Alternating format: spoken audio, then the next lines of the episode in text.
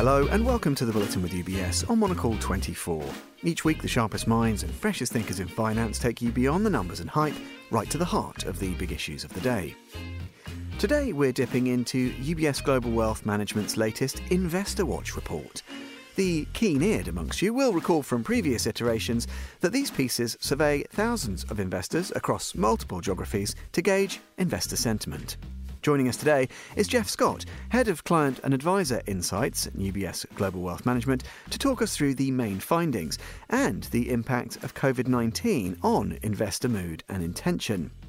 Jeff will explain some striking changes between this year's survey and that conducted in May 2020, and explain more about what the report calls the new valuables, those fresh priorities for investors that have increasingly supplanted capital and returns as perhaps the key focus after a turbulent past 18 months shaped or reshaped by the pandemic. Jeff Scott, welcome to the programme.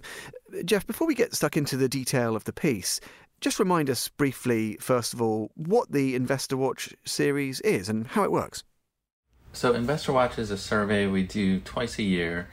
This time it was among about 3,800 high net worth investors, and this is across 15 countries.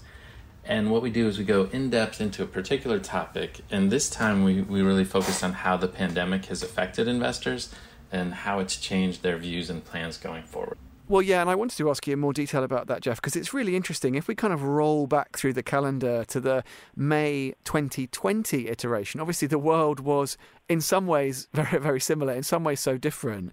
It must be so interesting to look at that comparison, May 2020 to May 2021, and to start to look at how investors have, well, in some senses, stuck to their guns, and in other ways, changed really significantly in terms of how they look at their portfolios. Yes, we did actually ask some of these same questions about a year ago in May 2020, which was fairly early in the pandemic. And at that time there was there was more of a sense of fear and uncertainty, but some of the trends that we saw in in this more recent report had sort of already begun at that point. Investors had already started reassessing what's most important to them.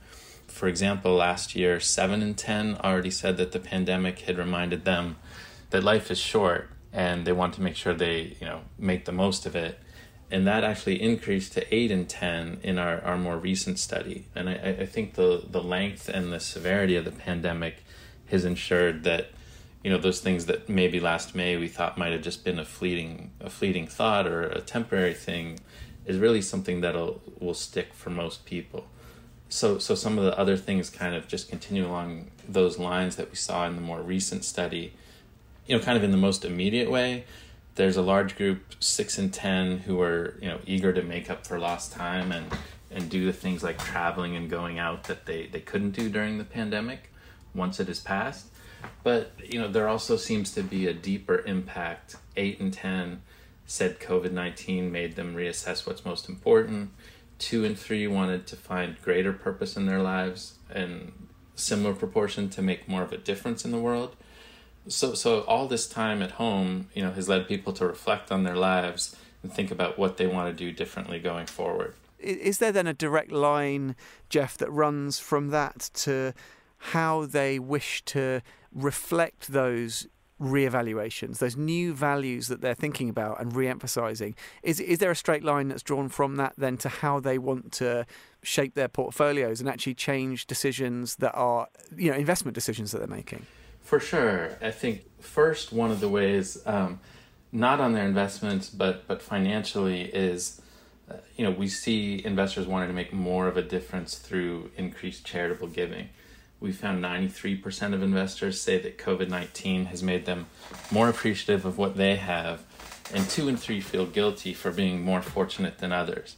And we see many planning to act on these feelings. 45% plan to give more to charities than they did prior to the pandemic, while 38% plan to give the same and only 17% expect to give less.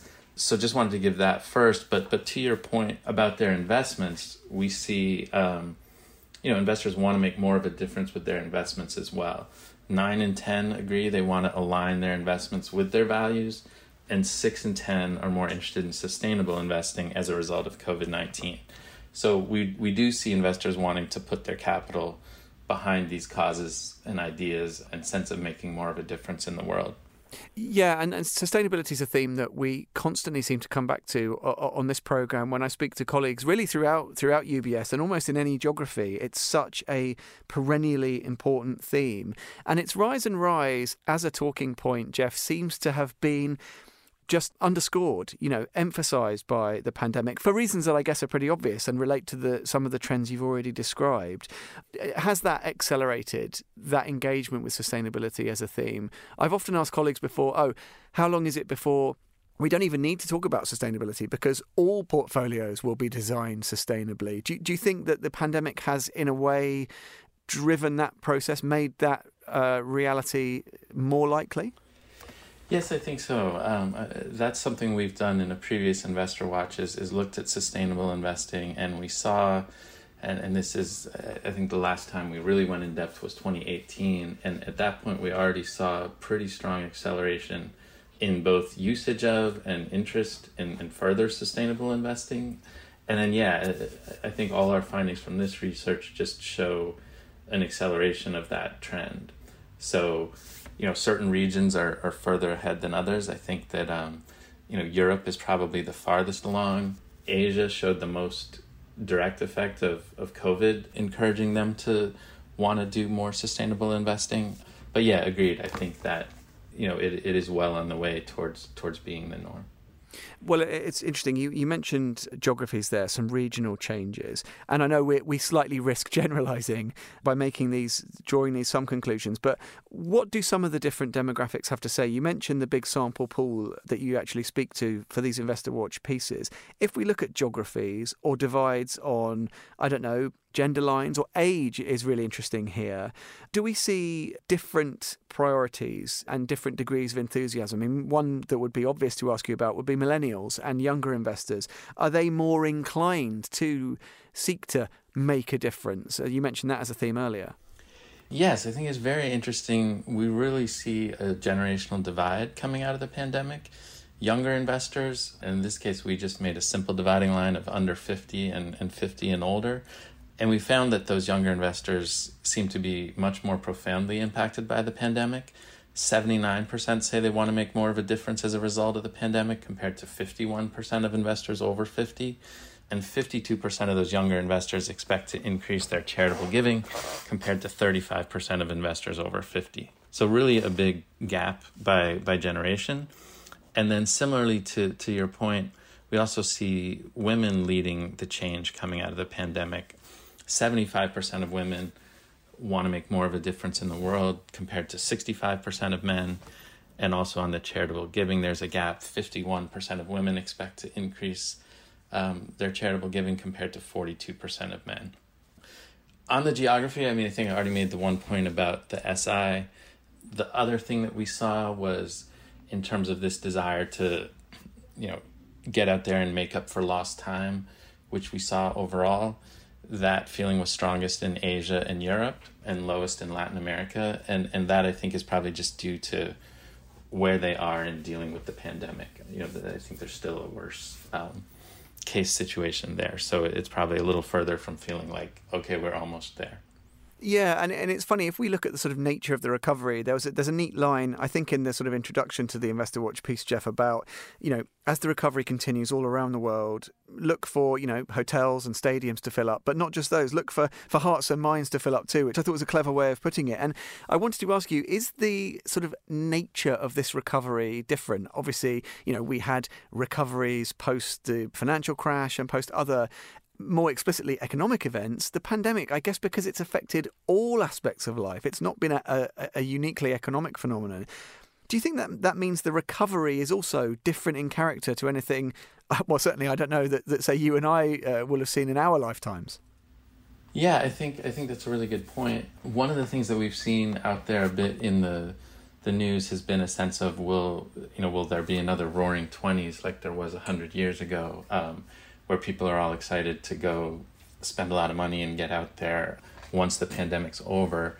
And, uh, you know, we saw some signs of that, but I think to your point, because this wasn't just a financial crisis, it was something that, you know, really impacted everyone's lives for, for such a long time that it kind of had a, a, a deeper impact than that. And we see these more changes of, you know, I've only got this one life to live. I want to, you know, make the most of it, both in terms of, you know, enjoying things for themselves, but but more importantly, I think this sense of what will my impact have been been before I go. Well, yeah, and I guess maybe just as a final thought, then, Jeff, if we it was interesting. We began by talking about you know the differences between the May 20 piece, May 21, uh, you know, you don't possess, sadly, a, a, crystal ball. I don't think you do anyway. But if we gaze into that kind of middle distance future, you know, imagine we're sat here in May or June of 2022. Are you optimistic that some of these really important changes, this emphasis on an interest in more meaningful work, on investments that deliver more than just financial returns. Are you optimistic that those changes are here to stay and we'll still be talking about those? Um, clients will still be bringing those up with the same degree of enthusiasm if we're talking in another 12 months' time?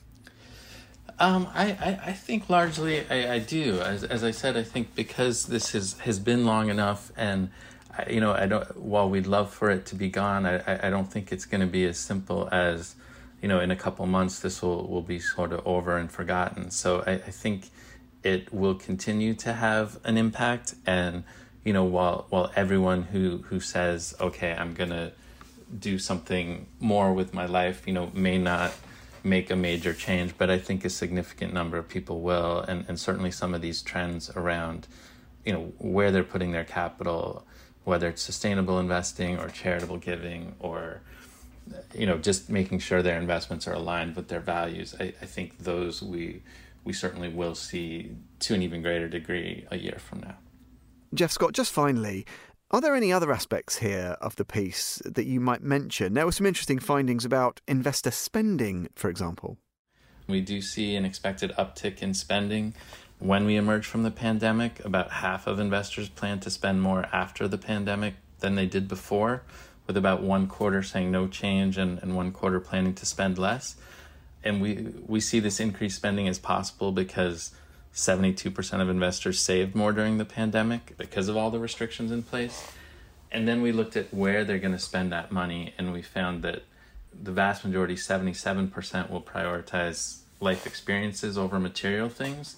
So, not surprisingly, the top ways they plan to spend more money are on travel, dining out, and attending events like like sports and concerts. And then the one other thing I would mention is, you know, while the percentages aren't quite as high, I, I did think it was interesting how many investors are looking to make changes in their work.